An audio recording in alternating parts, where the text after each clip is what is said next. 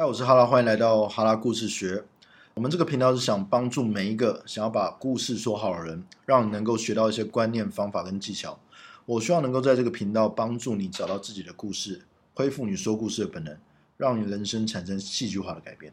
OK，希望啊。好，那其实最近我昨天我终于看到一部我多年来每次只要一上映我就去看电影，就是《Before Midnight》。OK，就是那一部叫做《爱在午夜希腊时》。因为我这阵真是太忙了，就是我刚开始录 Podcast，呃，我必须说这个对我来讲是蛮大的挑战。我一直以为录 Podcast 跟在台上说话，或是跟人与人之间说话一样，但其实自己面对自己开始录的时候，我就发现，OK，其实有点像是在自说自话，没有人，因为你的前面是不会有听众的，OK，所以那个很不适应的感觉，加上第一次录制都有点紧张。大概花了两三个礼拜，才慢慢走上这个水平。像你听到的录音，应该是情绪还不错，比较像在聊天，慢慢在抓这种感觉了。OK，所以有点忙。那另外一部分，当我在整理故事学的一些系统，我在统整就是一些技巧，还有我过去训练人的一些经验。我希望这个频道未来就可以成为每一个想说故事的人的一个一个地方。OK，好，那所以那一天我终于看到了 Before Midnight。这个电影我想跟大家先介绍一下，因为可能有些听众你们没有听过，它其实叫 Before 系列，就是 Before Sunrise、跟 Before Sunset、跟 Before Midnight，它是所谓叫爱在黎明破晓时、爱在日落巴黎时、跟爱在午夜希腊时，连训练还有点累。呃，它的故事跟一般的爱情电影不太一样。事实上，对我来讲，这这一系列电影算是在我心目中应该排名前三的最浪漫的爱情电影。可能你们听到爱情电影会有一些想象，就是可能就像《铁达尼号》啊，就是这个主角可能会为了女主角牺牲自己啊，或者说像里面会有一些很经典的爱情的对白啊。OK，这一部也很棒，但它不是传统意义上这种爱情片。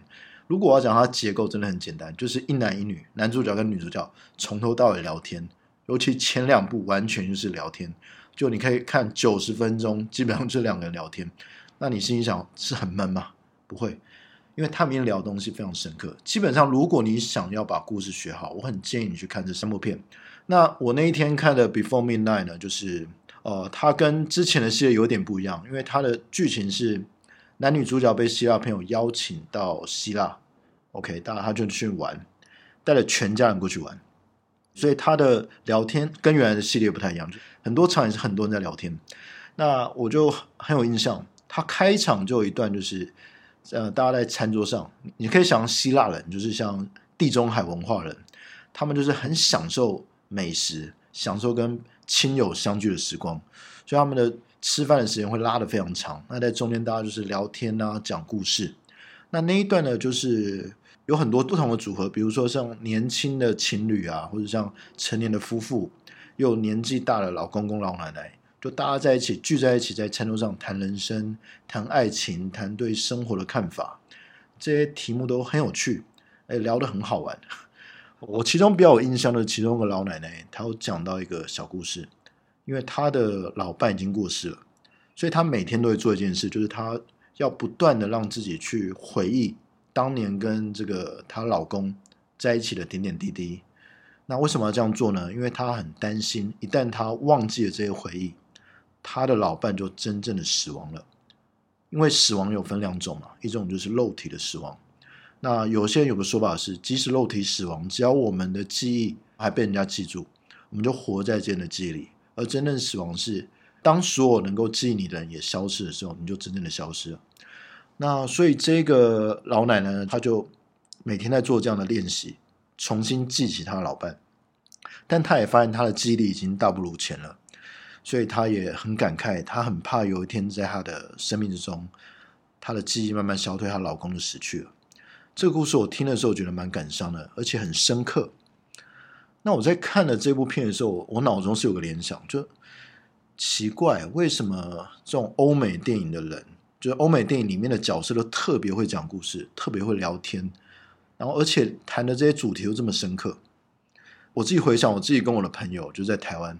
好像我们见面聊天就是聊一些工作啊，比如说最近老板有没有加班，因为逼你做一些事啊，你的主管有没有打压你啊，或者同事有没有弄你啊这些事情，不然就是聊一些吃吃喝喝啊，去哪边玩这些感觉比较浮面、比较表面的东西。不过我后来想想，不对啊，这其实是电影啊，因为电影就是最专业的编剧还有导演，这个剧本写的非常精密，这些对白都写的非常的好。那甚至在演出的时候，很多演员都会把自己的生命经验都放进去，所以当然这个故事的密度很高。其实我这样想想，在台湾，就是在我们的生活环境，其实也是很多人会讲故事，尤其是很多人遇到陌生人会这样讲故事。比如说，我偶尔会坐计程车，我就觉得计程车大哥是非常会讲故事的。比如说，我上次有遇到一个很特别的计程车司机，他就开了一台 Wish，一台很普通的的 Toyota 的车子，但里面我进去吓到，因为里面是那种很像改车少年那种车子，就每个东西都改得很豪华。然后我就问那个司机说：“哇，司机，你花多少钱改啊？”他就停三秒说：“讲出来你会怕。”我说：“是这样。”他说：“一百多万。”我说：“真的还假的？”我说：“你这台车都没有一百万呢，你这样花了两三倍的钱来改这台车。”他说：“对啊，因为自己改的车，自己知道要什么。”然后那个时候就正好车子有到一个过弯，他说：“你现在手不要扶上面，我要我要让你去体验什么叫改车。”就在那个很弯的弯，然后就直接加速，就开始转弯。但说真的，那那一刻我也吓到了，非常平稳，几乎人都没有晃，然后在那边笑，你看改车是不是有用？OK，那我就很好奇哦，我就说那为什么会想改这么多车？他说哦，没有，这是我的兴趣啊，因为我觉得你买一台很贵的这种像进口车啊、双 B 啊或什么跑车，你买来就这么厉害，那没有成就感嘛？我自己把一台这么普通的车子。把它改的这么厉害，你看你现在是不是感觉很好？那我还载过一些阿嬷，她说：“哦，少年，你车改是不是花很多钱？还给我小费。”所以我觉得改车我也蛮有成就感的。OK，他就这样跟我从头到尾二十分钟都在聊他因为改车的一些故事，还有他遇到一些乘客的反应，我觉得非常有意思。OK，所以我觉得像他就是一个故事高手。那我也还记得说，像我曾经就是有时候只是去逛一些二手 CD 店，那我可能挑某一张 CD，我还记得有个。一个阿伯，他就说：“哇，那个年轻人你也听这一张？”我说：“哦，对啊，这一张不是很经典。”他说：“是我们大概我这个高中时候听的，你现在听这个音乐。”那他很好奇，然后就跟我聊蛮久。后来发现，原来他是一个很厉害的黑胶收藏者。他跟我讲这一片系列版本，他就五个版本。